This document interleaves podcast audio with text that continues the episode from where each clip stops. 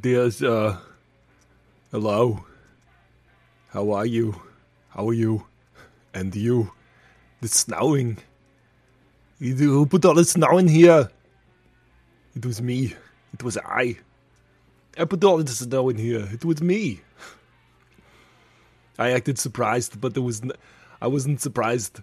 I was just joking. This is, you know, we wait, we just hang out here for like a minute or two for the people to show up because they're gonna miss this and that and all the fantastic ideas that I have. So we were gonna wait. Did you ever see the movie The Running Man? In that movie, there was a character named Sub Zero. I'm not unlike this character from the movie, you know. He was like he was uh his name was Sub Zero. And then when I killed him I was like Sub Zero. Now plain zero. It was really intimidating. Hi Wesley Plutke. Did you ever see the movie The Running Man? There's no you you might be too young for The Running Man. It was very violent. Except there was a man in it, his name was uh Buzzsaw, and he had to split, if you know what I mean. Uh, if you know what I mean. I literally chopped him in two. But they didn't show it, you just saw his belt was cut in two. Hey, did you ever see the movie The Total Recall? I, I saw it, but I don't remember it. Wesley, did you remember the part in The Running Man when he says, when I said, I'll be back?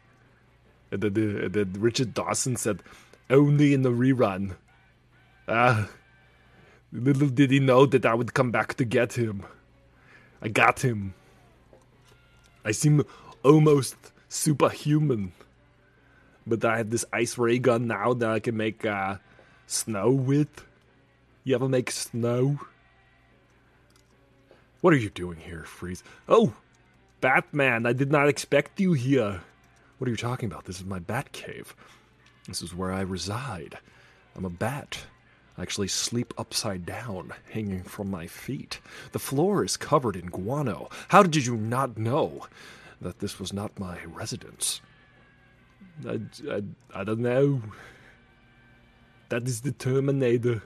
I look like the Terminator, don't I? No, you look like Mr. Freeze to me. Okay, Batman. Hi, Jen. How are you? Nice to see you.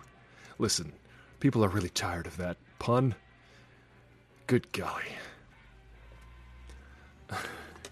You guys are so lame. Why do you always show up and try to, like, ruin our party, Batwoman? Yeah, Batwoman. Can't you see that we're having a discussion? Yeah, but it's not that in- interesting. It was totally interesting. Did you ever see the movie The Running Man? Yeah. It wasn't as good as Total Recall, though. What are you talking about? The, the- all of my movies are good. All of my movies are equally fantastic. No. Do you remember uh, that movie you did called uh, the, uh, Jingle All the Way? It is one of the greatest Christmas movies ever made. Well, I'd have to disagree with that. It did have Anakin Skywalker in it, though. Are you, what are you, what are you talking about, Batman? You're wearing a Christmas hat. You must like it. You need to like my movies. All of my movies. Do you remember that movie you did called Red Heat? Yeah, that was the greatest movie where I played an Austrian with a Russian accent. You've never seen that before? Yeah, it was inter- intolerable, interminable, interminatable. Yeah, you saw the Terminator, yeah? I saw every single Terminator there is, and you're in every single one of them somehow. Your images, at least. Remember in Terminator Salvation, you were in that for like a second? Yeah, that was fantastic. Yeah, my son was Anakin Skywalker. now this, he said, he said that like this. Now this is pod racing, he said when I got him his toy. He wanted the Mr. Excellent toy. Do you think there are enough people here to start the show? No. There's never enough people here to start the show. Your accent seems to be getting thicker and thicker as we go. It's uh, fantastic. I.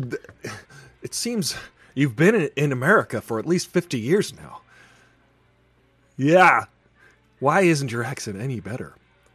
Because he's not the galaxy's greatest detective. Well, I'm the world's greatest detective, and you're, but you're not the great, the galaxy's greatest detective. I'm the galaxy's greatest detective. She's kind of good. She's actually fantastic. She's excellent. She's uh, excellent, excellent. Turbo Man. That's the, that's the guy who was Turbo Man. I'm Turbo Man. Maybe I should get the jetpack, like the Mandalorian. You should get a mandolin, like the Mandalorian. Yeah, he's getting good at it. You know, I heard him the other day. He was playing "Losing My Religion." It's basically the only pop song with featuring the mandolin, unless it's bluegrass. Do you want to start the show? Who wants to start the show? I, I want to start the show. Oh, good golly, Bane! How did you get so big? I grew. I was working on this the whole time. Aristotle needs to drink more coffee so that he can do my voice better. Bane, the size of your head is incredibly disproportionate to the size of your body. What's going on here? Well, Batman, you should be one to talk. My head is perfectly proportional for an adult human male. Well, then, what about the snow inside your Batcave? Oh, that's, uh, that's Mr. Freeze's fault. That's Mr. Freeze's fault. Oh, hey everybody. What's up? I'm Aristotle Full Throttle. We started the show. This is it. We've started. This is we've begun. We did like a 7-minute intro. That was crazy, guys. So much introduction. I don't know. I watch it just the same as you every day. I watch. I'm like, what are they talking about? What are they? What are they up to this time? Those guys and their hijinks, their tomfoolery, their shenanigans, their silliness, their their fun and games. They're horsing around. they, Grogu, Grogu, uh oh, Grogu looked like Batman. What do you think, Grogu? Grogu looked like Batman to me. Don't you tell Batman. Let's go check out them. No. Oh, you seem to have caught us. We were we were just dancing. We were just having a party with Bane, but uh, Grogu. I'm every Batman. Remember that? I'm every Batman. You're not me. You're not Batman, but I'm also Batwoman. That doesn't make any sense. It will.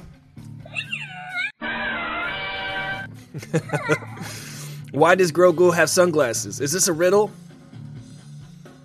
Grogu, why does Grogu have sunglasses?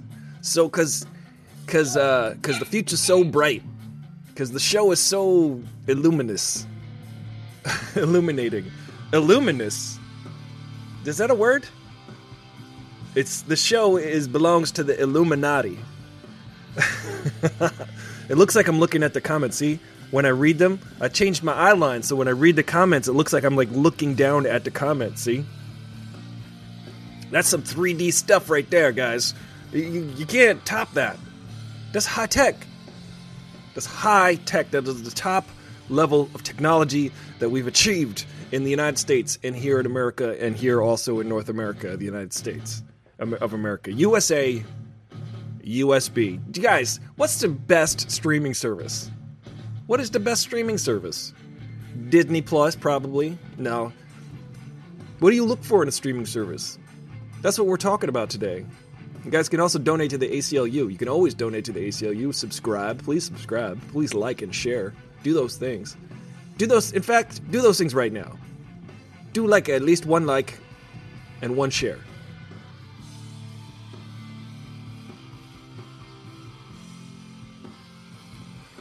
while you think over your answer for what's the best streaming service. It's definitely not Hulu. Hulu is just like you could pay five ninety nine or seven ninety nine or twenty nine ninety nine or fifty nine ninety nine or one hundred ninety nine. It's like wait a minute, why don't I just get cable? What's the best bang for your buck for streaming services? It's Netflix, but what is the best one though? Disney Plus, probably. I don't know. I like Disney Plus because it's got like a lot of movies that I can rewatch. It's got all the Star Wars movies. I love to rewatch. Hulu is the absolute worst. This is what I read right here. Hulu is the worst. I agree. Hulu is the worst. Why though? And it's got some good shows on there. Except when I want to watch the next episode of the show, I have to go back into the menu. I have to drop down the menu. I got to go find the second season. I got to go click on the second season, click through. HBO Max is equally stupid in that fashion. Equally not as fun to to interact with. The interface is weak. Looks like it's just me and you here, Jen. This says three. Wait, three people. Hey, hey, all three of you. You guys want to go fishing? You guys want to want to blow this blow this stack? What do, I don't know what the term I'm looking for. You know, and like buzz on out of here. Get some get some night crawlers. Go fishing. You know, this is my favorite part of the day because I get to hang out with you and talk and chat like LeVar Burton and play with my dolls. When you're an adult, when you're a kid, you play with action figures. Wesley's here, Jen's here. At one time, I think we had 12 or 13 people watching at once, maybe even more. Some people come and go. I notice that people pop in, say hi, and then they leave, which is fine also. Below this popsicle stand. Well, thank you for being here. What's your favorite uh, streaming service? That's what we're talking about today. That is the uh, subject of the day. And I gotta tell you, I got some gripes with HBO Max. I've got a bone to pick with Hulu. Except Netflix seems to be pretty consistent. Uh, However, it's got so much content that I can't stop clicking through it. I just click through it. I just click through Netflix and then I'm like, well, I'm done clicking. Let me go to bed now. I think I've clicked as much as I could. My thumb hurts. I'm tired. I need a snack. I looked at all of the thumbnails. They were beautiful.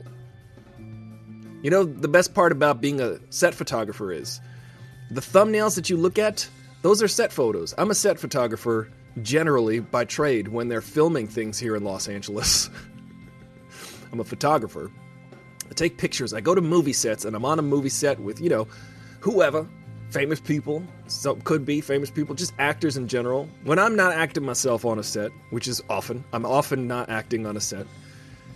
I work on movies, and I'll, you can go check out my IMDb. I worked on like I don't know, forty movies, fifty movies, and the the best part about being a set photographer is people don't realize that the photos that I'm taking on set are the photos that you're clicking on on the Netflix or on the Hulu. Those are the pictures that I take, the poster. People don't realize that that's actually a job that someone has to have. like they pay me to go to the set to take that picture that you click on, basically. Uh, so you know, if you look at thumbnails, let's see. Uh, you know what I'm talking about. Thumbnails on streaming services. Very rarely is it an actual still from the movie. You can't really print out a still from a movie. You know? So, anyway, that's a little bit of insight into my life and my work the movie poster, the movie thumbnail. That's what you're clicking on. That's what I like to look at. Some of them are really intriguing. Netflix says John Mulaney, and that is enough to make it good. John Mulaney is a very funny man. He's very funny comedy specials. He's always very, uh, you know, John Mulaney inspired the pitch meetings. Do you guys watch pitch meetings on YouTube? They're one of my favorite things to watch. Pitch meetings because John Mulaney did a bit on Back to the Future and the people trying to pitch Back to the Future in the studio, and it's hilarious. John Mulaney's like, "Yeah, so this kid, right? He goes, he goes to 1955." And they're like, "Well, what is it called?" It's called Back to the Future. And they're like, "I don't know about that title." But no, but get this: he falls in love with his mother. Falls in love with him. I don't know if we should get behind this. it's a really great bit. It's a really great. Uh, John Mulaney, former writer for SNL, great host on SNL, very funny guy. Always wears a suit, keeps his hair cut. But you know that he's drunk half the time. I don't know. I don't know that. I don't know that for sure.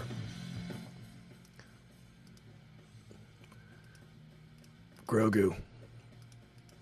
Grogu. Let me turn this down. Hold on. Grogu. I can't hear nothing. But that's feedbacking, feeding back. Grogu. Hey, Grogu. Hey, say something, Grogu. Ah! They want to hear from you. They want to hear what you have to say. What is your favorite streaming service? I think he said Hulu. I think he said Hulu. Why the heck would you like Hulu? Hulu. I, do you expect me to believe that Grogu loves Hulu? That's crazy. What is your favorite? Let me let me move my helmet down. You can't you can't you still don't see my chin there. It doesn't cover my entire head, my entire fro. John Mulaney was investigated by the Secret Service for a joke he made on SNL. You know something? That's crazy. You know, I could take the Secret Service. I actually know the Secret Service. I was part of the Secret Service. That was my first job. I was a foundling. But I found, I found myself uh, eventually working for the Secret Service and protecting uh, the president, Barack Obama. Yes, that's canon. Mandalorian. I'm a bounty hunter by night. I protect the president by night also. Guys, do you guys Aristotle has a really good story about the Secret Service. You guys want to hear it? Does anybody want to hear the Secret Service story Aristotle has? No? Aristotle met the head of the Secret Service, Jerry Parr. Jerry Parr gave him a recommendation to join the Secret Service, but Aristotle was like, I like to play music. He likes to play music. He doesn't like to shoot people. Oh, you guys want to hear my story about the Secret Service? Story time. Uh, so when I was went to the Barack Obama inauguration ceremony in 2009, January 2009. I was there, and we had a big uh, Barack Obama party, right? So my friend Oliver, he grew up next door to this guy, Jerry Parr. Jerry Parr was the former head of the Secret Service. Not only was he the former head of the Secret Service, Jerry Parr, he was about 80 at the time, in 1982 or maybe 81, I believe. I don't know the year exactly, but Ronald Reagan, former president of the United States, Ronald Reagan, he was the president from 1981 to 1989. The president. Um, former President Ronald Reagan was shot. Many people don't know this, but he was shot. There's a very famous photo sequence of photos. Maybe I'll go find that photo. Um, he was shot by a guy who was trying to impress Jodie Foster. But Jerry Parr um, saved Ronald Reagan's life by pushing Ronald Reagan into the limo after Ronald Reagan was waving to a crowd, got shot, realized he got shot, got shoved into a limo. And as Ronald Reagan was bleeding, Jerry Parr was trying to see what the damage was on the president. So he's like feeling around on the president, took the president's jacket off, saw that there was blood coming from underneath his armpit, and he said to the president, uh, "You're bleeding from the lung." And he noticed that the blood was very like light colored. So he's like, he's told the the uh, motorcade driver. He said, "Go to the hospital. Go to the nearest hospital." I forget. I think it was the president, the hospital that the president just went to. Um, Walter Reed, maybe instead of going all the way back to the White House, where they also have a medical unit that was standing by ready to receive Ronald Reagan after he got shot. There was a medical unit at the White House, but it would have taken like 12 or 15 minutes to get there, and it was only a few minutes away to get to Walter Reed. And when Ronald Reagan got to Walter Reed Hospital, he was told that if he had waited any longer, um, they would have he would have died. So Jerry Parr was actually integral in saving the president's life. Let me show you. Pardon me. Um, let's see, what is it? Window capture. Let's see, uh, window capture. I'm going to show you. Uh, uh, um, there you go. I spelled Ronald wrong, but you got it. You guys get the picture. All right. no, I spelled Ronald right. But that's that was Jerry Parr. I'll just float this around here. I got to meet him. It was really cool. So there's Ronald Reagan waving. And then Jerry Parr saved his life. Look at that. Look at that conviction on his face. He pushed Reagan into the limo. Jerry put himself in harm's way to protect Ronnie. Uh, and I'm forever grateful. Nancy Reagan. So that's pretty neat. So I got to meet Jerry Parr because he was at the uh, inauguration party that my friend Oliver's mother threw because they were direct neighbors. They were next door neighbors. So when I, I walked up to Jerry Parr, I said, Hey, Jerry Parr, it's not every day that you meet a national hero. And then we became best friends ever since.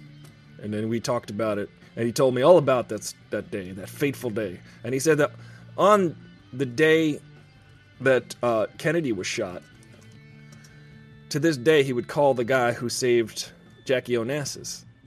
The two of them were the only Secret Service people who ever were the head of the Secret Service during an attempt and an actual ex- uh, an actual su- successful uh, taking of the president's life. I didn't want to say execution because that's just too literal.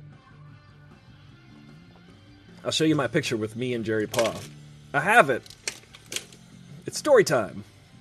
That's what I like about the show. You just you just do you just do whatever you want. You just do whatever you want. right?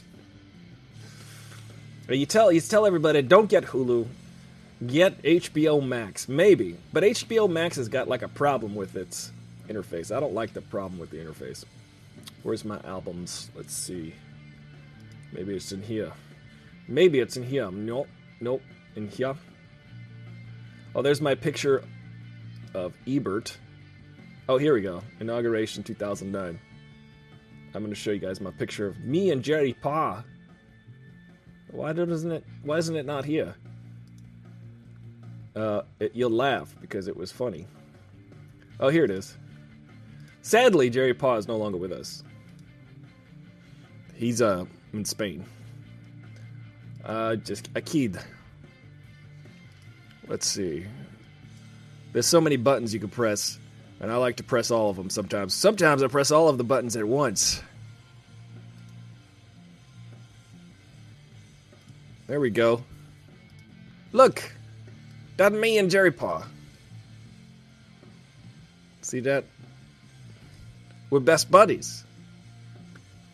He's a good guy. He's a good guy. He saved the pre- life of the president. Even if you don't like the life of the president, I mean, the president at the time, politically, it's a big deal to save the life of the president. You know? That's a good thing. What was John Mulaney called investigate? What was the joke that John Mulaney told? Never mind what I'm wearing. Never mind what I'm wearing. Actually, mind it. We had this idea back in the day with the band that if we wore suits and ties and played heavy rock music, people would be confused enough to pay attention. That was the idea anyway. So we would walk into a place all wearing like suits and ties and then like jump around and and do flying split kicks and, and rock it out and people would be like, I cannot reconcile the way you guys look with the sound of the music that's coming out of your instruments. We liked that. We thought that was hilarious. Jen, someone should be my friend in Discord. Well, I wonder. I always wonder what. Uh... But the cool thing about Jerry Parr, me and Jerry Parr, the cool thing about him was that he would keep asking if I wanted to join the Secret Service. and I was like, Jerry, I, I, appreciate it. He's like, I'll give you a good recommendation. I was the head of the Secret Service for six presidents. And I was like, you know, I don't know. I don't know about if I, if I want to join the Secret Service. They're tough, though. Secret Service agents are incredibly tough. They go through like Navy SEAL like training. They got to hold their breath. They get thrown into the bottom of a pool with a bunch of weights. They get lit on fire and shot out of a cannon into a gigantic jello mold. It's true. Yes, we did flying kick splits in suits. You would you would not have believed your eyes. You would have been marveled and dazzled at the in, uh, the insanity, the silliness. What are you eating for dinner, Jen? I'm curious because I have not. I had peanuts earlier and an apple. Those were great. Those are, I highly recommend, guys. If you ever get the chance to have peanuts with an apple, it's almost as good as peanut butter on an apple. It's almost as good. Oh my god. Gotta cancel the show right now, sorry. What are you doing? You just let your secret identity go. Now everybody knows it's you, Grogu. Oops. I said his name. Grogu. Look, he's peeking.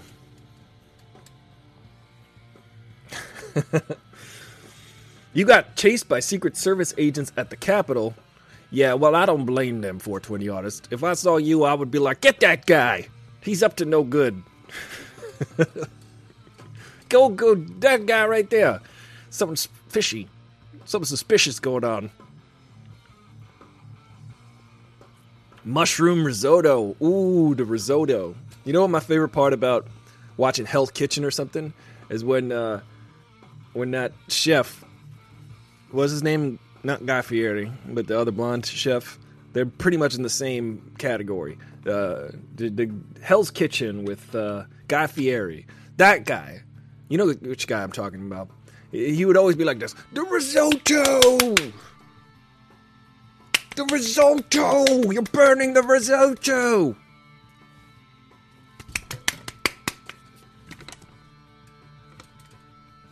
He would always be like that. The risotto! By the way, mushroom risotto sounds amazing. I would like a, a piece. Can I just get a piece? Just one risotto. A risotti. just a single. Dave Ramsey, that's it. Gordon. Flash Gordon Ramsay. Uh oh, sounds like we've got a new character. Flash Gordon Ramsay. Uh oh. Let me see if I can Google that if it's already existing. Flash Gordon Ramsay. Flash Gordon Ramsay Street. Uh, Gordon. Who names their kids Gordon? Same people who named their kid Gladys. All right. Flash Gordon Ramsay. It looks like there's already somebody already thought of it, of course. But um, they didn't come up with it. He's the all-American British cook. I don't know. I'm making up. What would Flash Gordon Ramsay do? What would he even do? Just yell at everybody. Ming! The risotto! Ming! The mushroom risotto! From the top of his head, from the top of his fro to the bottom of his risottos.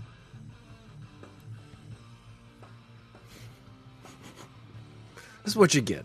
Listen, it can't all be gems. It's on every day, five days a week, Monday through Friday at 5 p.m. Pacific Standard Time.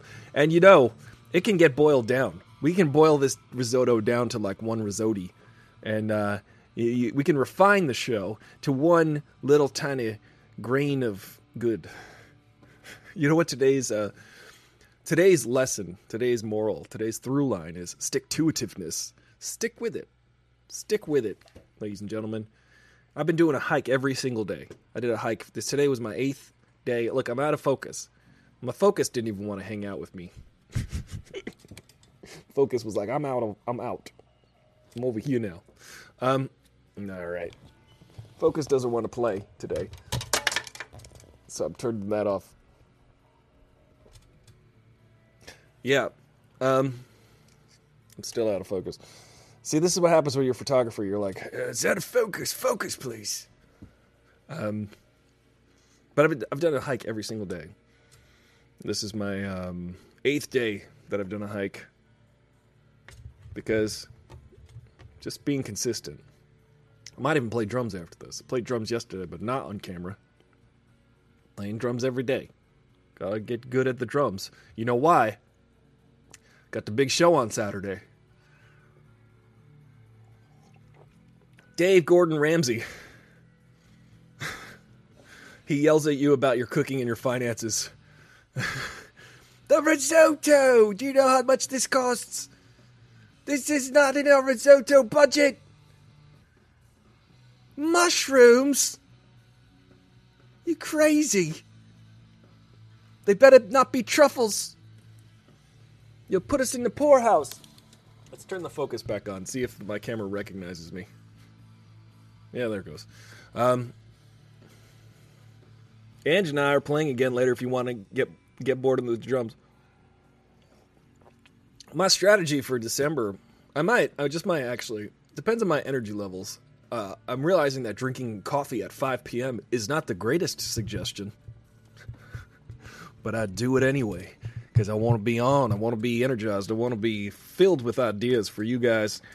Um, I want to be entertaining enough for you guys to stick with it. Stick to it, right? Stick to itiveness. That's the re- lesson today, right? Yeah. Stick to the groove. What do you mean? Don't you hear the beat? It's got an, it's got a nice beat, and I can dance to it. You guys have no rhythm whatsoever. No, we do though. We have so much rhythm. Sadly, none of them had rhythm. None of them even had any semblance of pitch. They did not understand the complexities and the intricacies of music, for they have listened to disco and only disco. Disco, perhaps the worst movement in all of music, besides polka. But that is neither here nor there, as I reside in this cave forgotten dreams, inside the belly of the rock biter. Ah, I'm the classic rock biter. Ah, from the never ending story. You guys ever seen a never ending story? Ah, ah, ah. What do you mean disco was the worst, man? Get, I'm gonna take some Tums and get rid of my indigestion, indigestible Werner Herzog that's inside my belly, which is also the cave of forgotten dreams. Come on, man, there was some good disco. KC and the Sunshine Band, man, that's classic. You ever listen to, uh, you ever listen to Three Dog Night? I know that's not disco, but, you know, disco you ever hear Discotheque by U2? U2 is so many people's favorite band. I don't know why. Cause sometimes people think U2 is like like Jesus rock, but it's not really Jesus rock. I I remember Jesus. That was only two thousand years ago, and I'm five hundred million years old. So two two two thousand years ago was like about ten minutes in my times. So I remember that like 10 minutes ago. Jesus was there. Dude listened to country, man. He was into bluegrass. Played the mandolin, actually. What? You learn something new every day, and you, oh, you also forget two things, though. That's what we learned on the show. To this show, you learn something new every show, except you forget two things that you knew for sure, for certain. Look, my my my camera does not recognize me. I'm waiting for it to recognize me. Hey, camera, this is what I look like. Remember? Yeah, there we go. Um, game time again. I mean, I guess if the people want it, I could play a um. Oh wait. Let's see. The Star Trek blanket is in focus. Yes. Do you see that? There's like a uh, there's like a mixture of Star Trek versus Star Wars right there. They're they're abutted against they're adjoined. You know, I we are going to have a game tomorrow. We're going to be playing trivia. So remember to tune in tomorrow for the Lord, Lordet of the Rings trivia. L O R D T of the Good Lord of the Rings trivia. That's what we'll call it. Lord of the Rings trivia tomorrow night. And right now, if you're just joining me, remember to go to uh, best streaming service. What does this say up here? Best streaming. Oh, that's the title of the show. I thought there was like an option on. There's like a new little thing on the top which is funny on Instagram. G- guys, there are actually Lord Lord of the Rings. Lord Lordis Lordis Ciccone of the Rings. Lord. Yeah.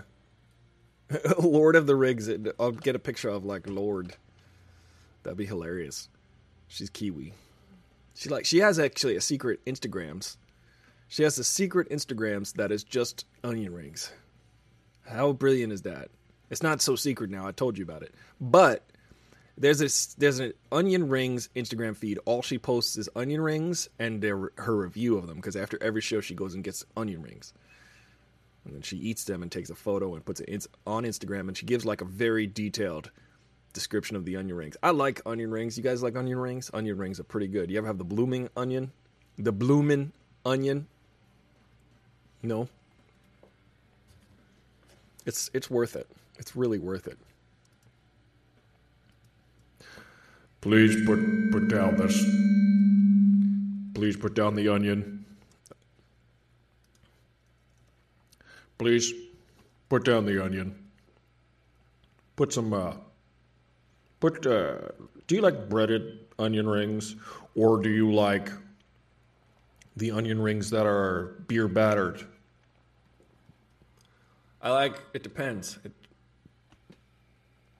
well, for me personally, I can't have any because I just eat baby food.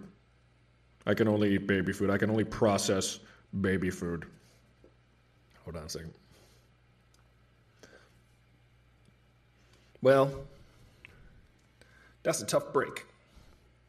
No, it's actually pretty good. You just puree the onion rings. Doesn't matter to me.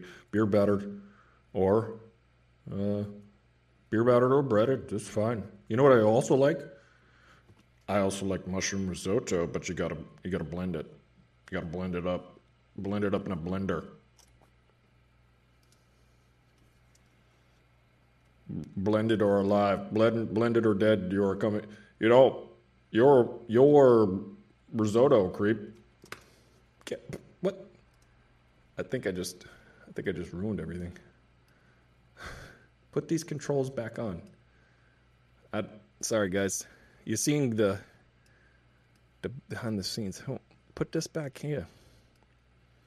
I would like for this button to work. It's not working, guys. Anyway, that's fine. I'll figure that out later. Doesn't matter. Hey, Marquise Gapmore. Lord of the Rings.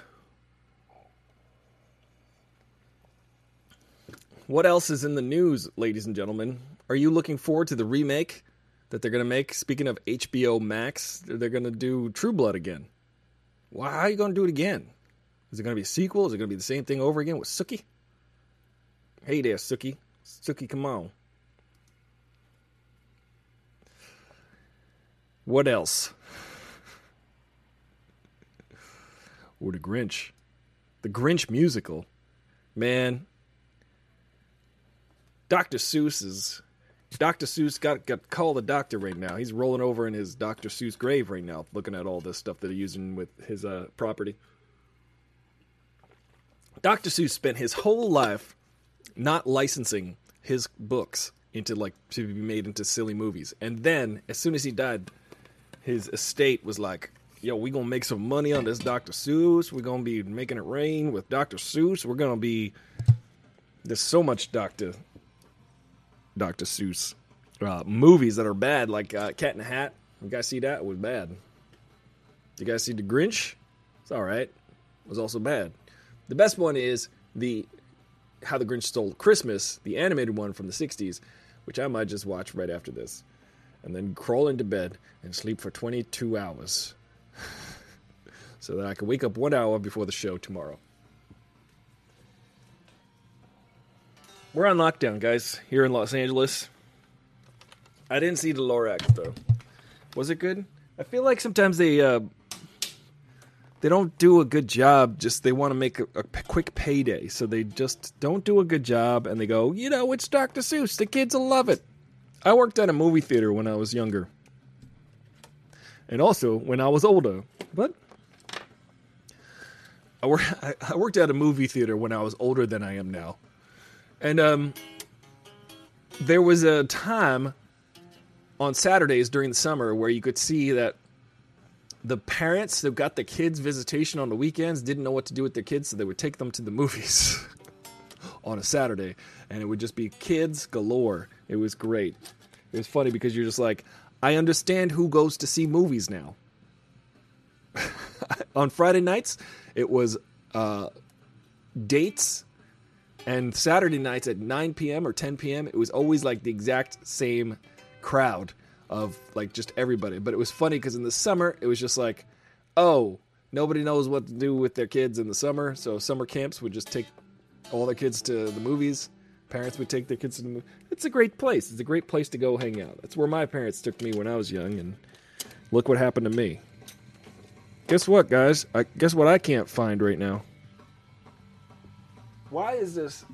Why is this part of the show? Part of the show is me. Like whenever I'm in this mode, I'm looking for a pick. I don't even know where the pick maker is. Let's see. I've found it. I got to make another pick, guys. Oh, I found a I found a little tiny wallet. It's supposed to have picks inside. There's a tiny little pick wallet. Let's see if there's one inside. Oh, it's a tiny baby, little baby itty bitty pick. That's for shredding. Your Christmas spirit.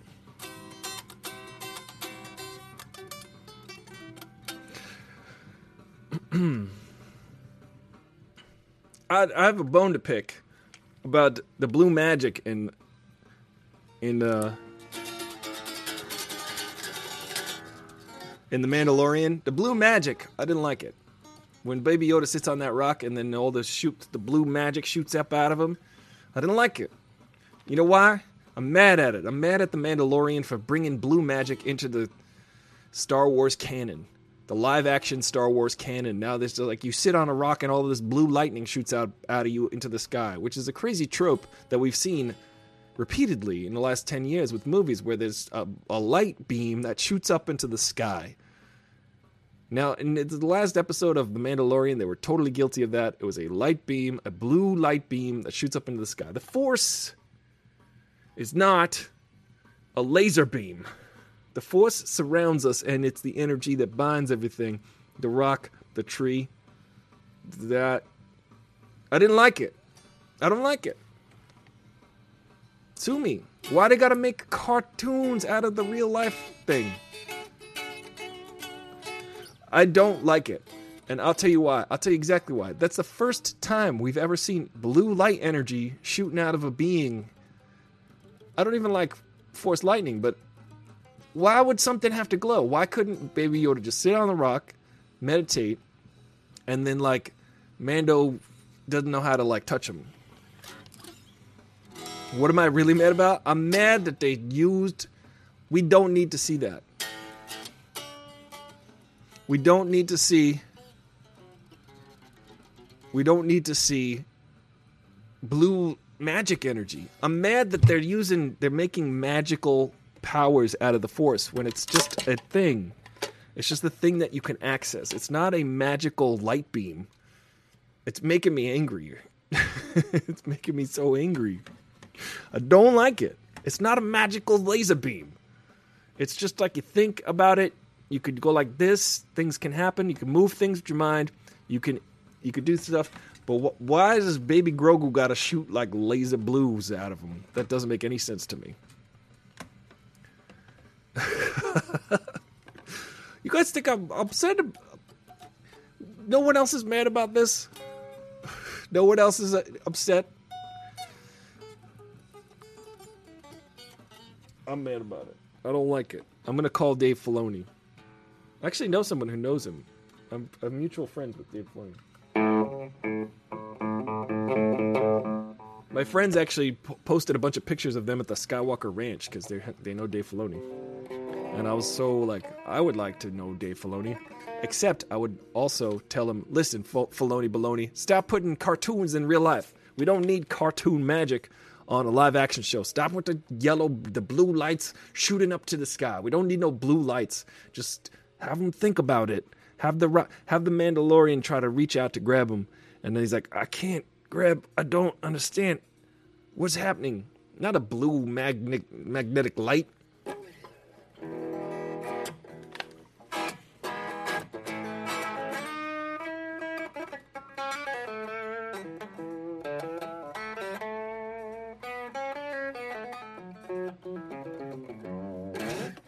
I feel like they were trying to show the force for effects. I know you don't need to though. That's the thing. Did did Yoda sit in the swamp and shoot a like a blue laser out of his hand to lift the X-wing out of the swamp? No. He just concentrated. He was like this. Concentrated. You don't uh, the blue light energy. Stop it. Stop it, Star Wars. I'm really mad about this. It's controversial. No one else, no one else is as bad as me about this. But li- I'm I'm gonna call them. I'm gonna say you ruined the Star Wars for me. I'm gonna be on. I'm gonna be the. This is the moment that it got ruined for me. I stuck with it through all the prequels and all the sequels, even the holiday special. But once you shot blue light out of Baby Yoda, I was like, I don't get it. Why has it got to be magical like this? It's magic? No, the Force is not magic. Can we stop saying the Force is magic?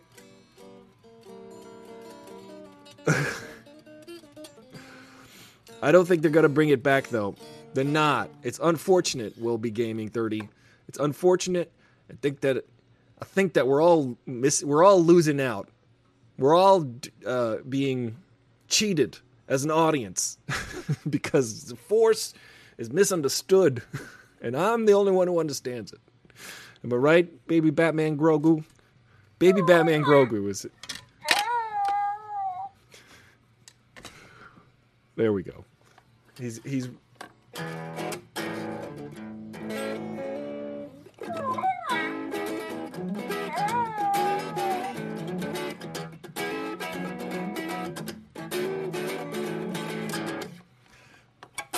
don't even see that. He just goes like this. Even baby Grogu gets it. See, he used the force to remove his glasses. We didn't see no blue lights shooting out of him. Why's he got to be blue lights? I, I'm mad about Star Wars. Let me tell you why. I'm mad. The show always turns into Star Wars. I'm mad because of this. Uh, the the ideas that everybody's got to be everybody's son. I don't like that. Everybody's got to be related somehow. I don't like. I don't like that. Um, that there's so many blue ghosts. The blue ghost was kind of like a one-time deal with, and then they kind of punctuated it with uh, Anakin and Yoda standing next to Obi Wan in the end of Return of the Jedi. But now everybody's like, "I'm a blue ghost." No, I'm a blue ghost too. This I talked about this yesterday. Nobody ever dies in Star Wars. Nobody ever dies. Everybody comes back some way or another. Obi Wan dead, not dead. Uh, Anakin, blue ghost. Yoda, blue ghost. Darth Maul, robot legs, didn't die. Robot legs died dramatically, didn't die though. Emperor, dead, dramatically dead, didn't die though. It's back again. Everybody, name a character except for Padme. Padme was the only one who died, and she died for no reason. She was just like, oh, I guess I should just die forever now. Why is this? Who do I think Grogu was calling to? I think he was just uh, switching channels. He was on a streaming service. he was on a blue light streaming service. He was on Hulu. He's like, change the channel. He was just clicking through until he got to, I don't know. I don't know. I think if they bring back an, oh yeah, Boba Fett, remember he died? He fell into the Sarlacc pit. Psych. He's not dead. Boba Fett's back. So Star Wars does this. They go, we're going to kill people, but if people are mad about it, we'll just bring them back. I don't know why. But who do I think he was calling to for real? If it's going to be like Mace Windu or somebody, we it's got to be someone we know, right? If Grogu's sitting on a rock and they're building this big thing up and he's calling out to a Jedi, it's got to be somebody that we know already. Who survived? Who's who's alive now? Princess Leia, Luke Skywalker. Remember Han Solo died in Star Wars Episode Seven, but somehow he was also in Star Wars Episode Nine. Dead, not dead. He's a he's a vision. He's a memory. Doesn't matter, guys. Nobody dies in Star Wars. I'm mad about it. Um, who do you think it's going to be? Who do I think it's going to be? I mean, the the most obvious one would be Luke Skywalker, right?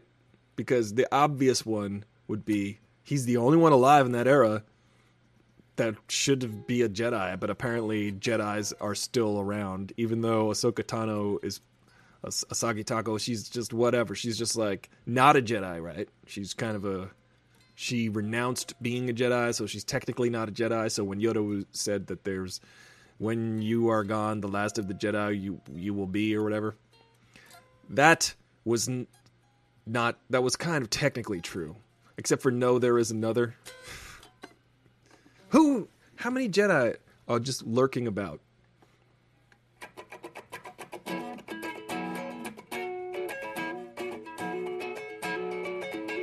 Ben Solo would probably be what ten years old at this point, or five. I think it's five years after Jedi.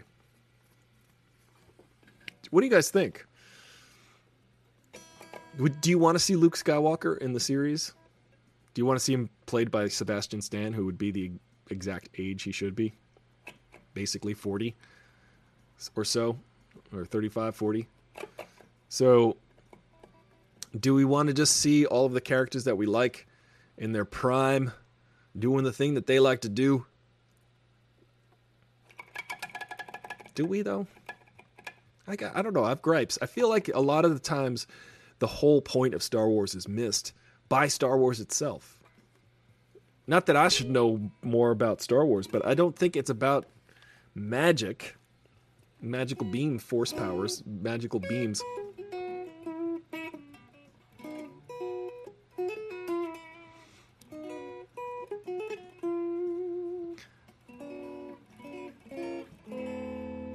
I hope it's more cartoon characters from Rebels. Probably, right? I mean, we'll see. No, I'm just. I, you think that's deeper about Star Wars? I'm just genuinely mad about it. I would. I'd like to say that I haven't been mad at the Mandalorian yet, but there's this the one time I got angry. I was like, I don't like that he's shooting blue beams out because everything else has been so subtle.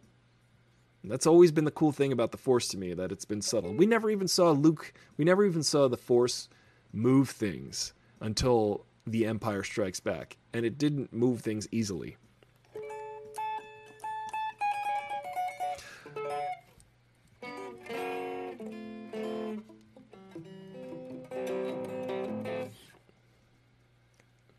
I'm trying to think of a song to play, but I can't.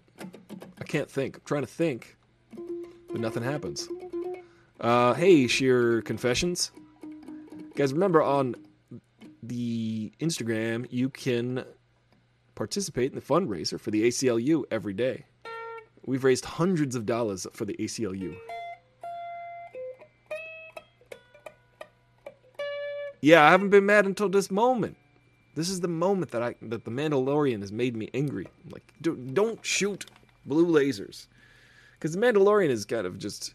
Think about it this way: in Rogue One, when our friend was said, uh, "I'm with the Force and the Force is with me," I'm with the Force and the Force is with me, and he was kind of going around just believing in the Force, and he was still able to fight off all of those, uh, all of those um,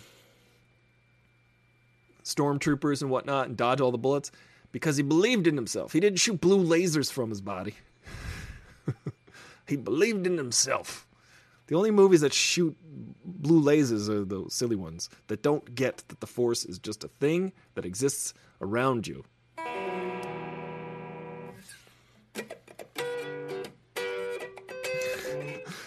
Listen, I'm I'm angry, but it's just you got to get angry at something, right? I'm not that mad, but I am kind of upset. I'm upset that they used blue magic. It just doesn't make any sense to me. It's a force. It's a force. It's not a blue electricity. Even though electromagnet electromagnetism is a force. Can anybody name the four forces? Anybody? I'll give you a hint.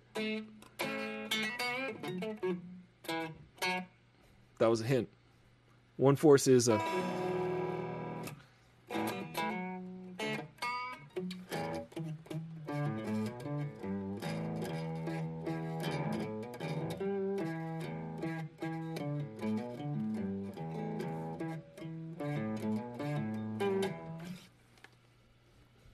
that song?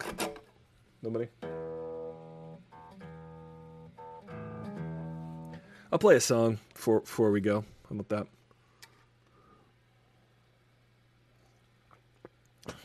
Gravity is this will has got one. Can you name the other three? Will, you named half of a, a force just now when you said magnetism.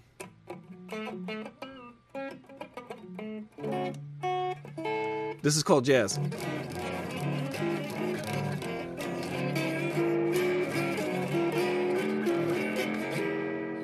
That's jazz. How'd it sound?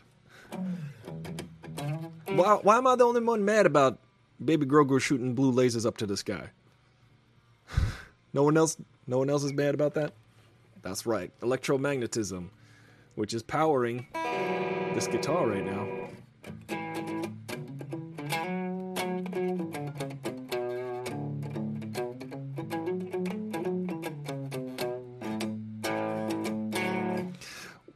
What song am I gonna play? Do you guys remember? Uh, do you guys remember this one?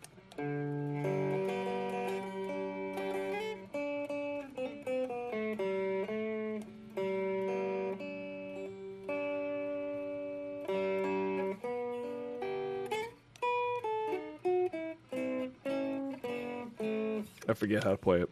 I did an arrangement of that song. My favorite Christmas song. Electromagnetism. He didn't shoot it. The temple rock shot it. His spirit was amplified.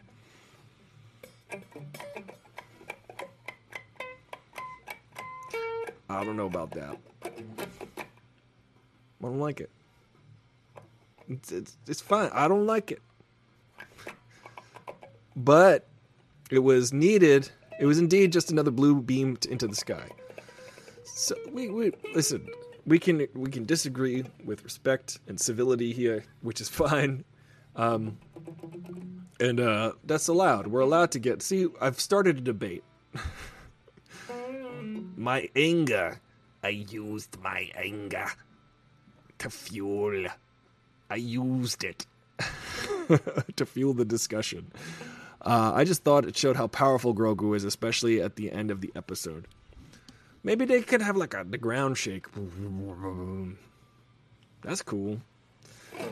Um, you know, I really didn't think about it until this morning, and then when I did think about it this morning, it made me angry. That's all. I was like, wait a minute. That's the first time we've seen in live action just blue light energy coming out of somebody. We don't need that. I'm a stickler for the mysticism behind it. I don't like the the literal magic of it. Uh, I would have thought it was more compelling. So, Dan, you said I thought it was an interest that it was an interesting that it showed that there were some things Mando won't be able to protect him from or understand. I thought there's, I think there's a there was there could have been a cool way to show that. It could have showed like Mando's vision getting blurry when he tried to like go toward him, like eh, like or something, because they show the Mando vision, or maybe like, you know, some you know how like these aren't the droids you're looking for. You it's just a wave of the hand. You know how that they can move things with their mind. Maybe like Mando was trying to help him, and then it was just like blurry, and he couldn't he couldn't help him, and that's why the Dark Troopers were able to grab him. It's just a simple fix. Like maybe you, you plop baby Grogu down on the rock. He closes his eyes, and he's like, "Oh, I, I could sense there's something I want to com- commune with nature right now." And then uh, and then Mando comes back, and he's like, "Come on, Grogu." and I don't have time to set all this stuff here, right?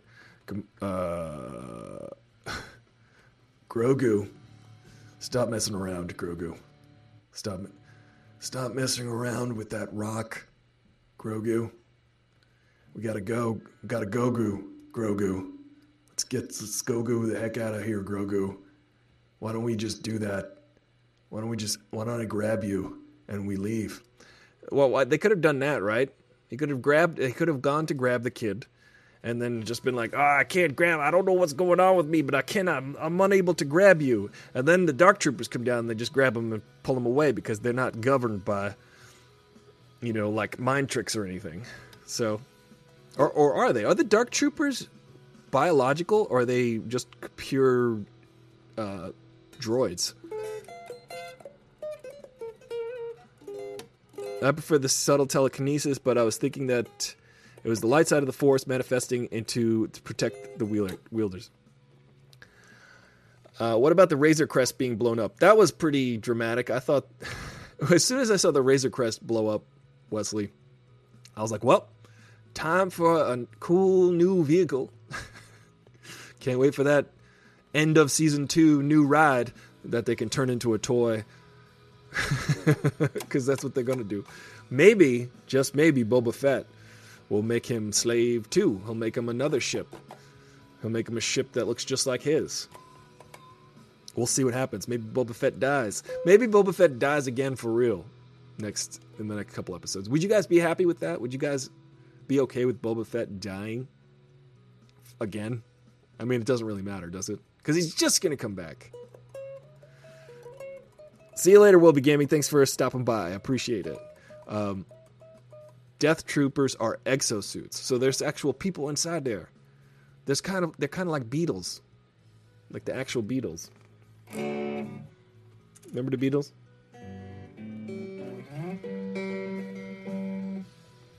Let me turn this down.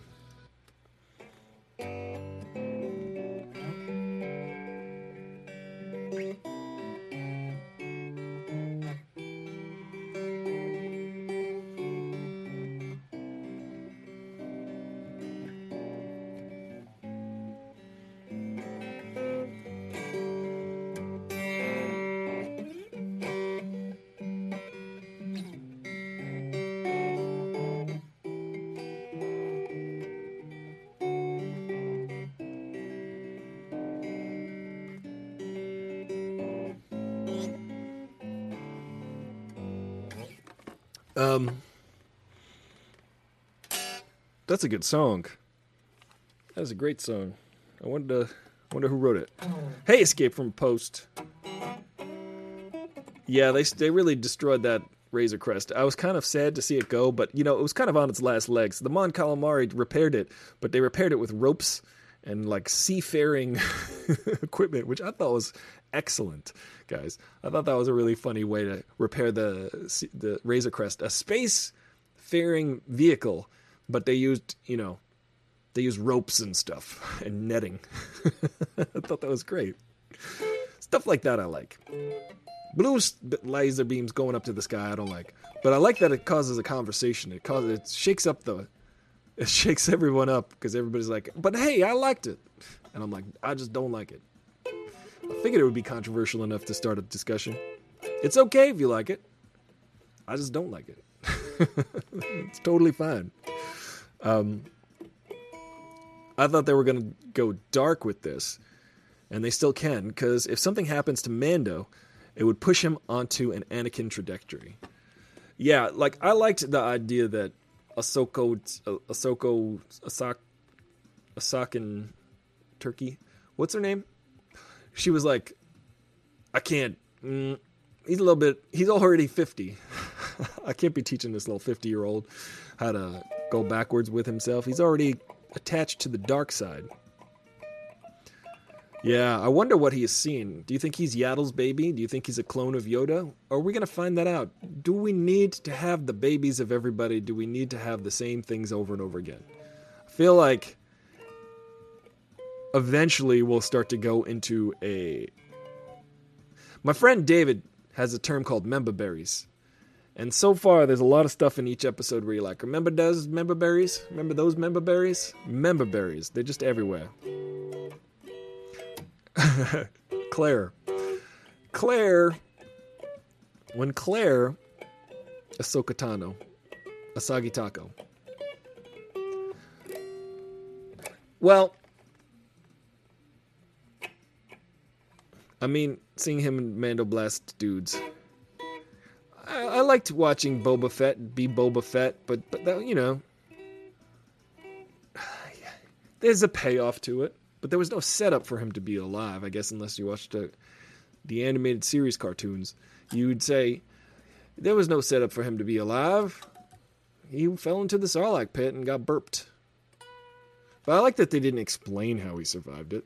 That's fine. There's every now and then it's okay. I feel like it's okay. Every now and then you got Boba Fett surviving the Sarlacc. Sure. He fell in. The Sarlacc from evidence, burped. So maybe he got shot in the stomach. Maybe when as soon as Boba Fett fell in there, he shot his knee cannons off, and then the Sarlacc uh, burped.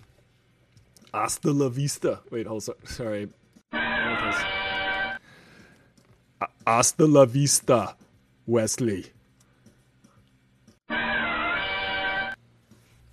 I think that it's interesting um, that there's just no characters that have died ever in Star Wars.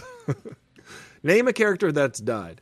If Mace Windu comes back, I'm going to shoot myself in the eyeball with a purple lightsaber. Apparently, yeah, they're the only families in the universe. There could just be, Jen. Think about it. You're reading Dune. There could be there could be so many different houses of the holy, as it were. Remember House of the Holy?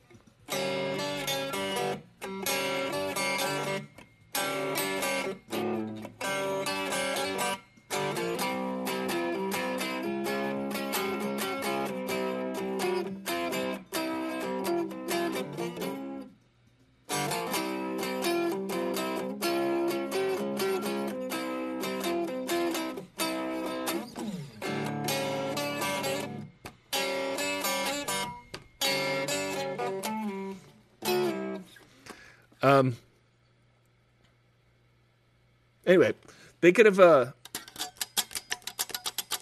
they could have so many different houses. House Harkonnen, the House Atreides. They could have these houses that are equally powerful.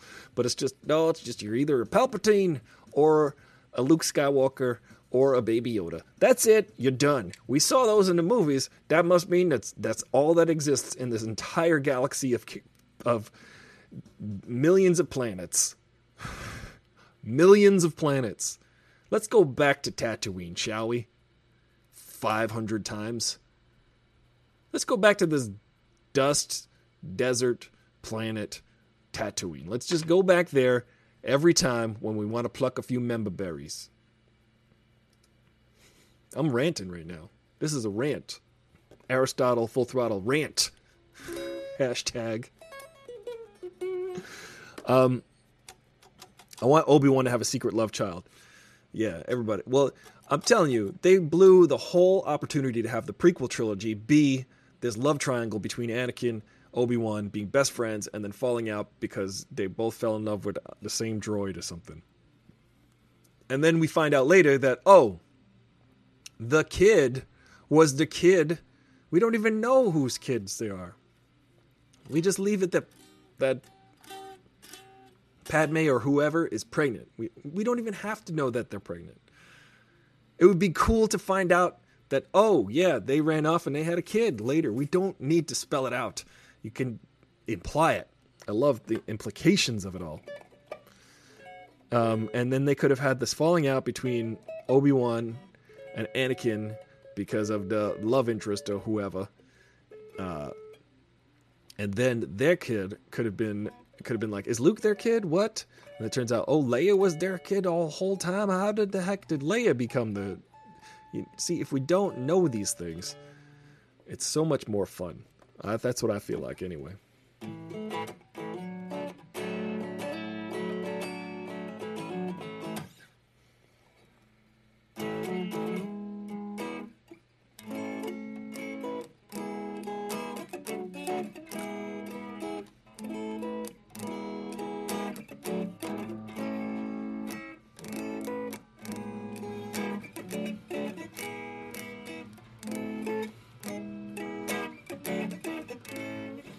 Honestly, they would be better making it more rare. Yeah, I liked the idea. I'm, I'm going to share this. The Auralnauts, I think they're called. They did a, a, a really funny sort of ridicule, but it's also really funny and really well done version of The Empire Strikes Back where basically Darth Vader's like, "No, my daughter and my son, I know about them." And I'll send I'm to send it I'm to put it into the, the Discord and you guys will laugh and laugh and laugh. If you want to join the Discord, remember you can pledge at least $1 a month to my Patreon or subscribe here on twitch.tv slash Aristotle Full Throttle. Please do that. Also, there are going to be shirts. There's shirts. Shirts abound. Um, I might need a nap soon, but I might also play drums in a little bit. Just on Twitch, though. Just for a little bit. Maybe. Maybe I do need to have a nap and a, and a, and a pancake. Uh because I feel like being in love shouldn't be against the Jedi Code. Right. Well, that should be the thing. It's like, that's why the Jedi Code should fall apart. Because the Jedi Code is like, no attachments. Well, is that really a good thing to think?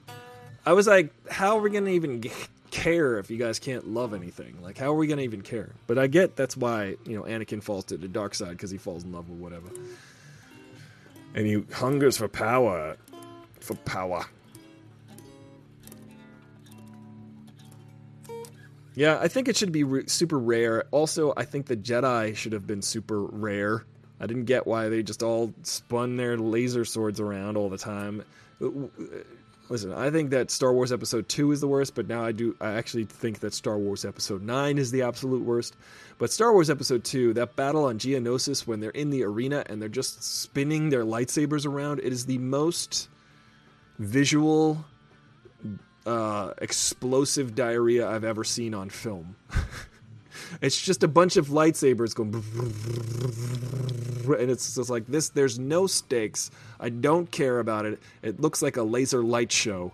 I don't know who's fighting who. It's just a bunch of lightsabers spinning around. I don't. I'm very. I'm, I've I have strong opinions about this. I think that I think it really just gets away from the idea. There's a dude on on the internet.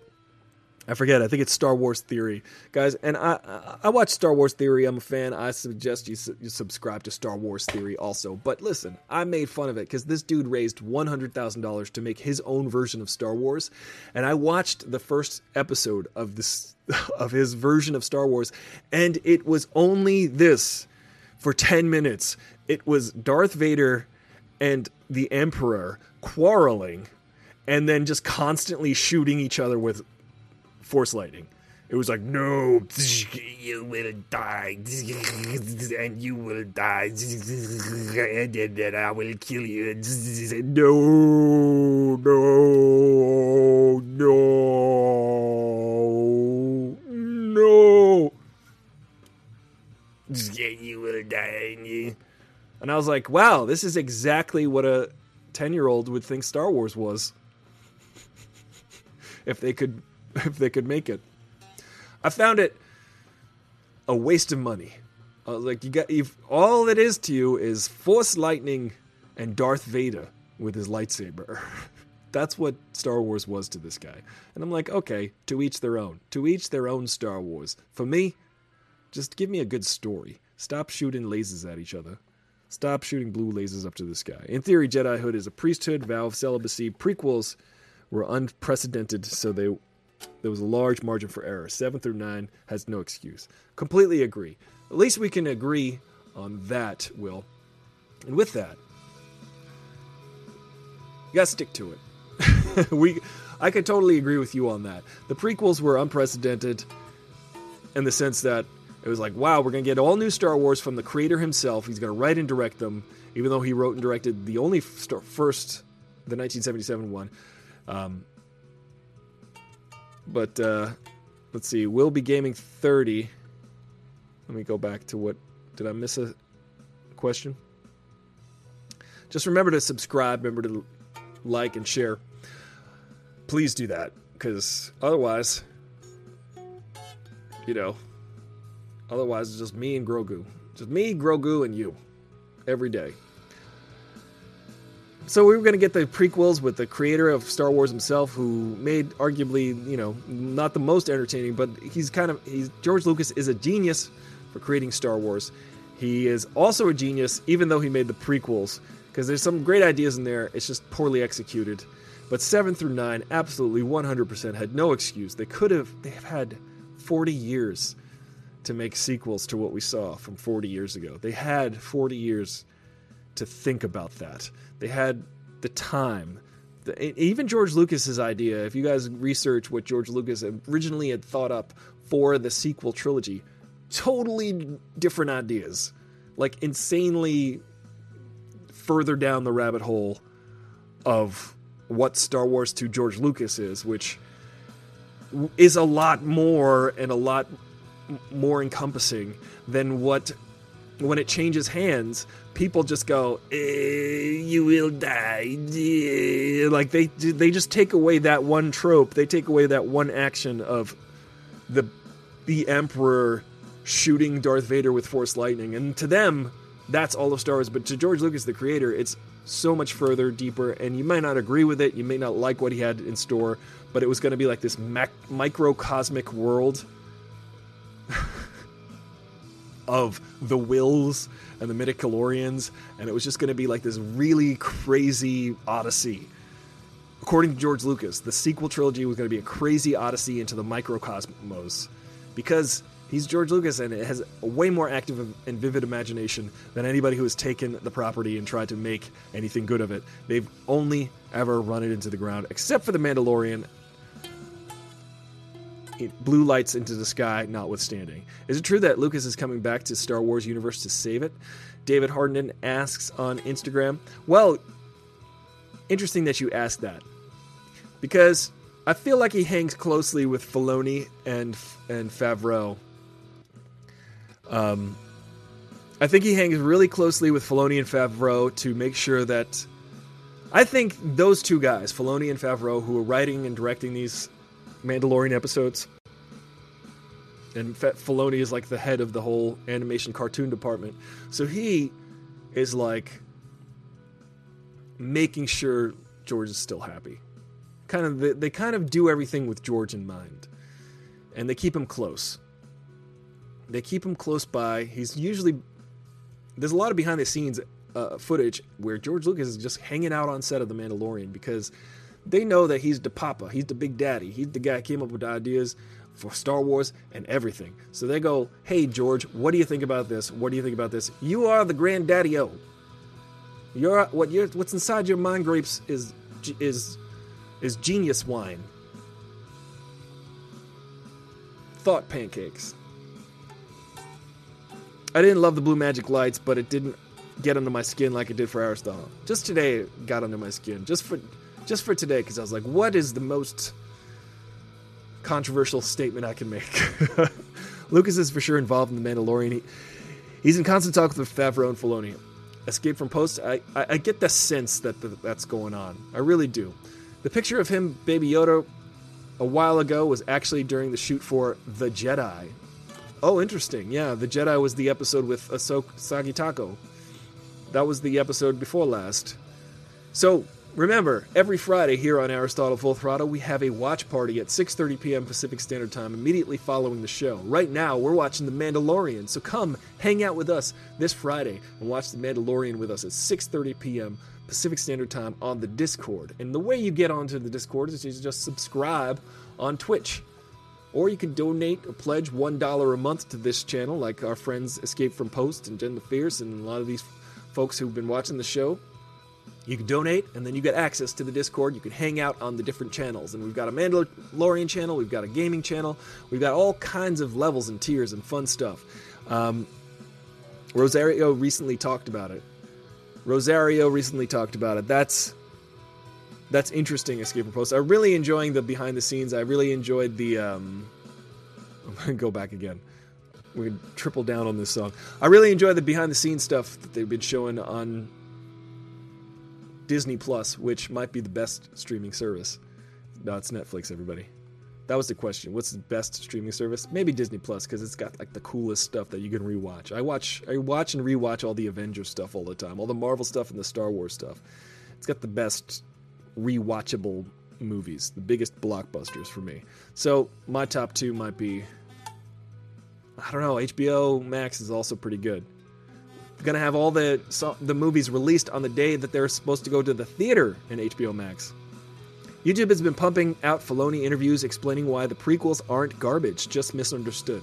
Well, they're so misunderstood that I will never be able to wrap my mind around them ever being smart.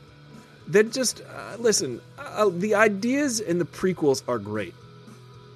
A lot of them are. A lot of them are terrible. But there are lots of new ideas. And that's the trick. George Lucas is good at coming up with these new ideas. But the movie is poorly the dialogue is bad and it's not that it's not shot well. That alone just makes it not interesting or stimulating mentally for me. It is just bad. Yeah, that's me picking my nose.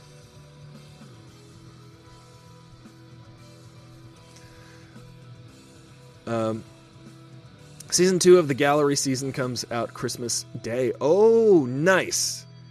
I'm excited. You know what I'm going to be doing Christmas Day?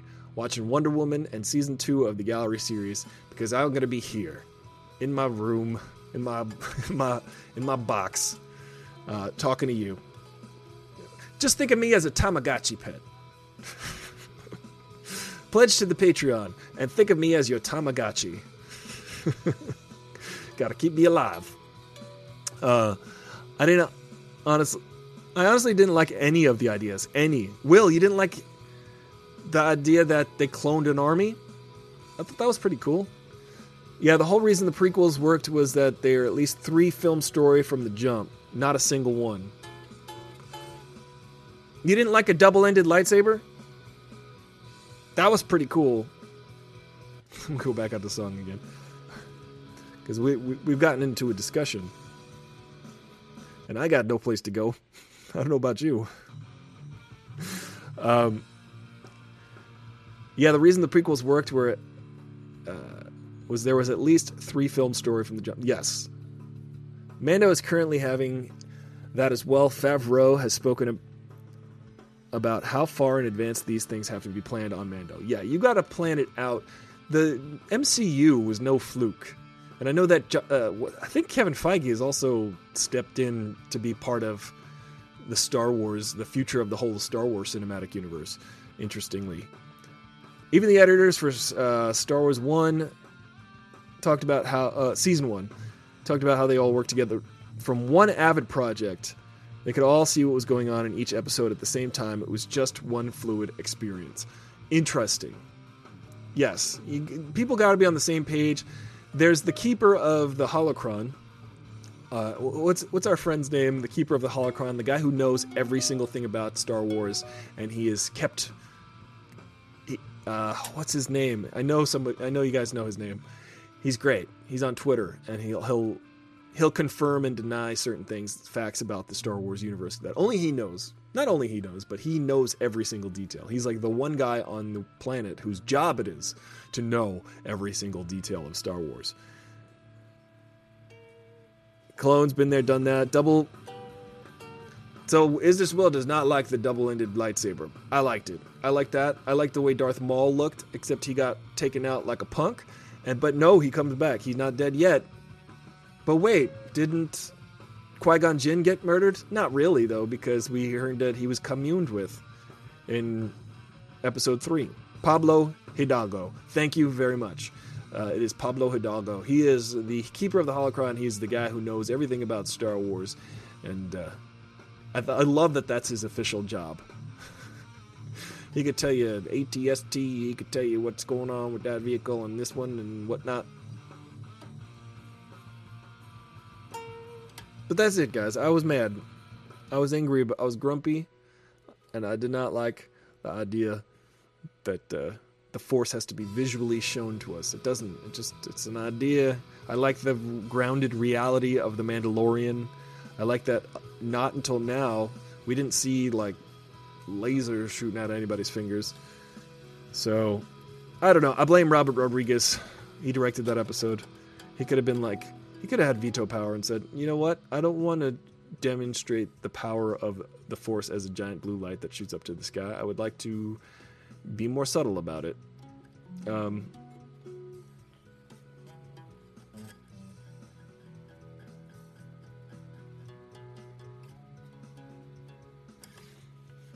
Yoda Force punking the Imperial. Yeah, that was hilarious. See, I like that. I liked Yoda, Baby Yoda. Uh, you're too uh, force punking the Imperial guards. Oh, right, right, yeah, that was rad. You're talking about the prequels when Yoda. Yes, so that see that's a good idea. When Yoda walks into the room and the Imperial guards, the highest trained guards in all of Star Wars that can, you know, that we saw all get taken out in Episode Eight. He walks in and he straight up just the two guards just smash together and fall over. It was just nothing to him. It was nothing to him. The and that was a good demonstration to me of Yoda's powers was that he could just go like that and you get crushed. He's got mastery over his environment. He's got mastery. There was no blue lasers shooting out of him.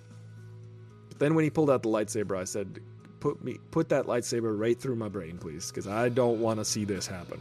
Stop, Yoda. Yoda does not need a lightsaber. I'm gonna put that Auralnauts video into. Uh oh. That whole screen just disappeared for a second. I think it's the Oral Nuts. Here, I'm gonna find it. I'm gonna drop the link in the chat right now because it's hilarious.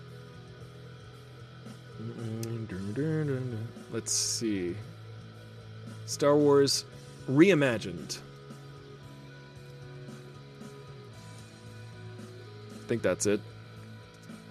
You guys can check out that link. I'll also drop it in the Mandalorian Discord server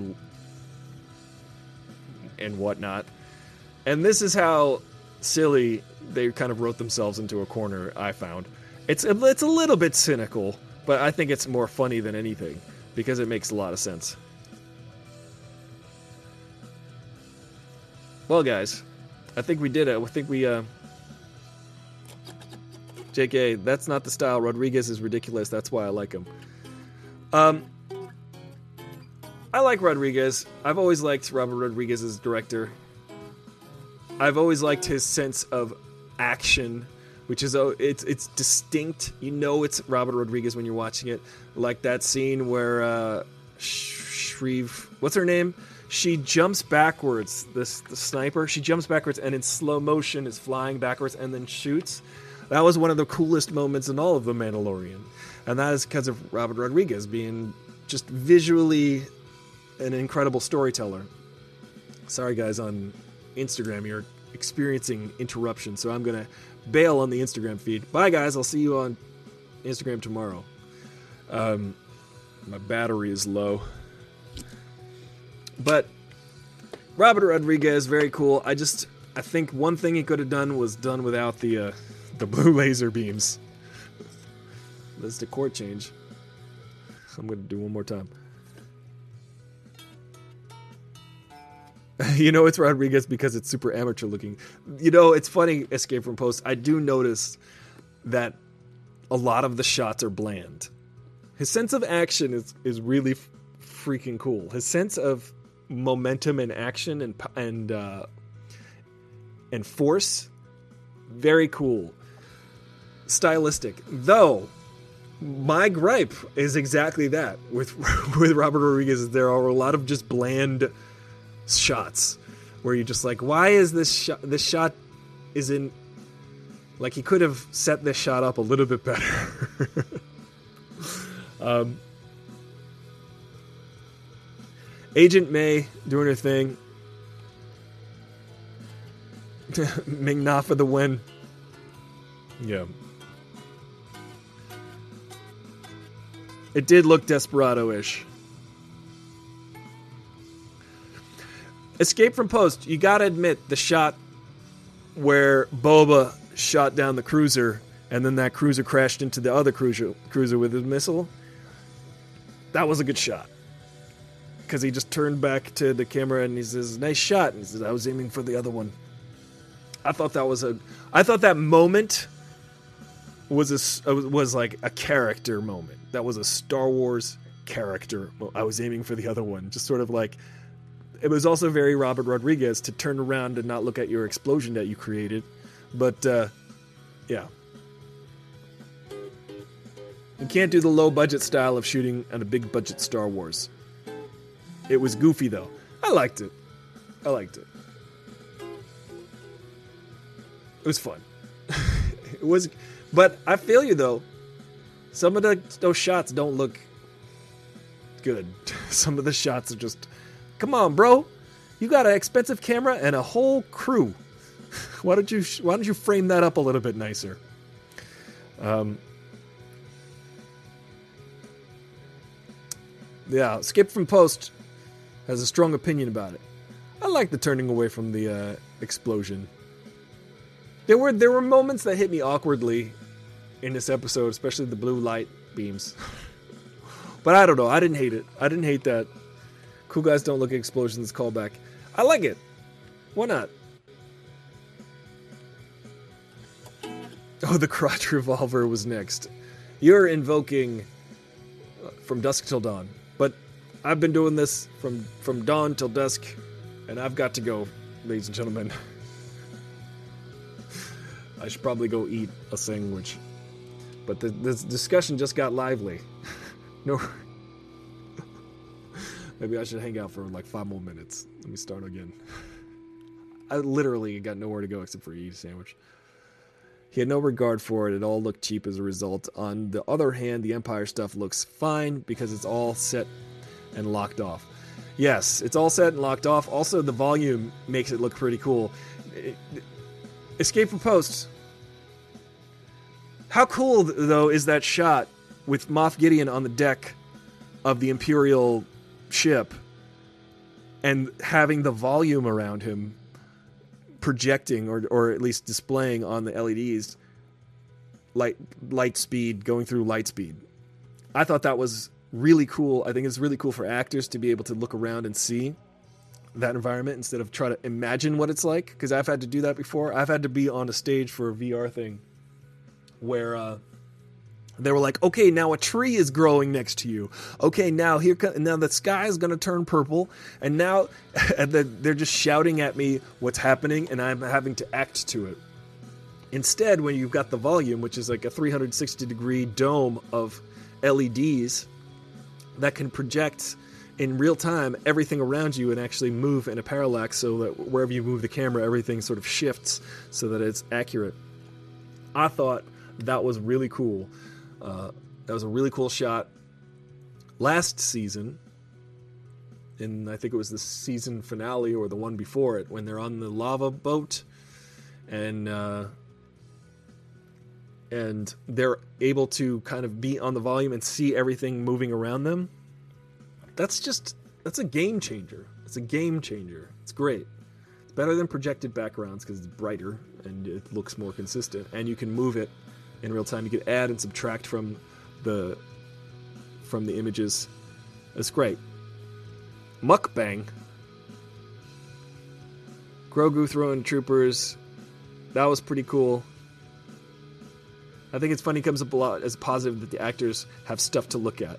Because when you hear them talk about it's more disorientating, uh, disorienting, you quickly give it can quickly give you vertigo. Well, you know, I can see that being disorientating. However, if you're just standing there and everything's moving around you, like the uh, on the volume, I think that's pretty cool. I think it's there's a give and take. I think if you're moving, if you're pretending to be moving, it can be confusing. But if it's just a set and locked off type of set, which probably is, it's still moving around you because the camera's moving it's probably a lot more um, encompassing and, and and feeling like you're there more. Green screens, though, there's a give and take. Listen, there's a plus and minus for everything. Plus and minus, because the green screen, you literally do not know what it's going to look like until it's been rendered. so nobody. So they're describing to you what it's going to look like. Maybe they'll show you some animatics. Maybe they'll show you some stuff. But you don't know what you're looking at until they decide later on in the, the finished product what you're looking at. Whereas you can literally show the actor, like, this is what it looks like. This is the planet you're on. This is the environment. I think that's pretty cool. It's a stream whilst eating. Oh, that's hilarious. Yeah, you guys. Isn't that called sploshing? Alright. Let's send the volume to space and put Tom Cruise in it. Cruiser. Tom Cruiser. Yeah. Well, you're making me hungry for some mind pancakes. But I agree with you. There are there's pluses and minuses for the, having the volume. I'm sure it's definitely a plus for the people who have got to make their special effects later because they're like, look, we j- we just film it and now we can just edit it. we can color correct it and edit it, and it'll just be fine. It'll. Um, I'm sure they have to tweak it sometimes. Top Cruise. Top Ramen. Speaking of dinner, I'd like to thank you guys for joining and sticking to it. Sticking to the end with me. See, that was the lesson for today was stick to itiveness. And I figured I'd stay, hang out just a few more minutes to talk about this because I know I was grumpy. I know I was upset. I was mad about it. But I'm I'm happy to always talk about Star Wars, even though we were talking about streaming services. I might just hang out and watch some Star Wars later on tonight. I dropped the link for the uh, Star Wars Reimagined. I think it's hilarious. I think you should check it out. It's real fun. Billions of Tom Cruises come back and destroy us. That's true. You don't want to send out Tom Cruise. You don't want more than one Tom Cruise. One is enough. What was that movie called again? Oblivion. You're talking about Oblivions. Um, or you're talking about. I don't want to say it because it'll ruin the whole idea of the movie. But there's also another movie that takes place sort of in space where there's a character that is. There's more than one of them. And it's great. It's one of the best sci fi movies to come out in the last 10 years. I like. I liked it a lot. Uh oh, Atlas 20th. You could always rewind to the beginning. Remember, like, I'm going to rewind the song, like, for the 10th time. We did it. We did a, a really fun show, Atlas 20th.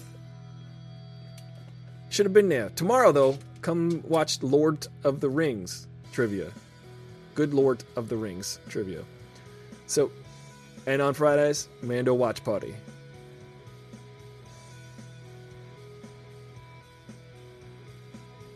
Oblivion was pretty good. You don't, but you don't want. Oblivion was one of the first to use a volume stage. By the way, we were just talking about the volume stage. Uh, Oblivion had was like the first movie, I think, to feature that type of technology where you're up in the sky and everything is just LED screens of or projected images onto like sheets or something so that when uh, Tom Cruise is in that thing, he's actually looking out at real images.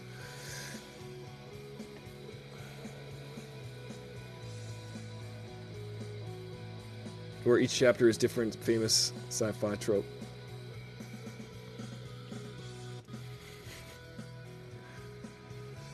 Well, I, I, think I'm tapped out. I, I drank coffee for every meal today, so I probably I had a pe- I had peanuts and an apple, so those were good.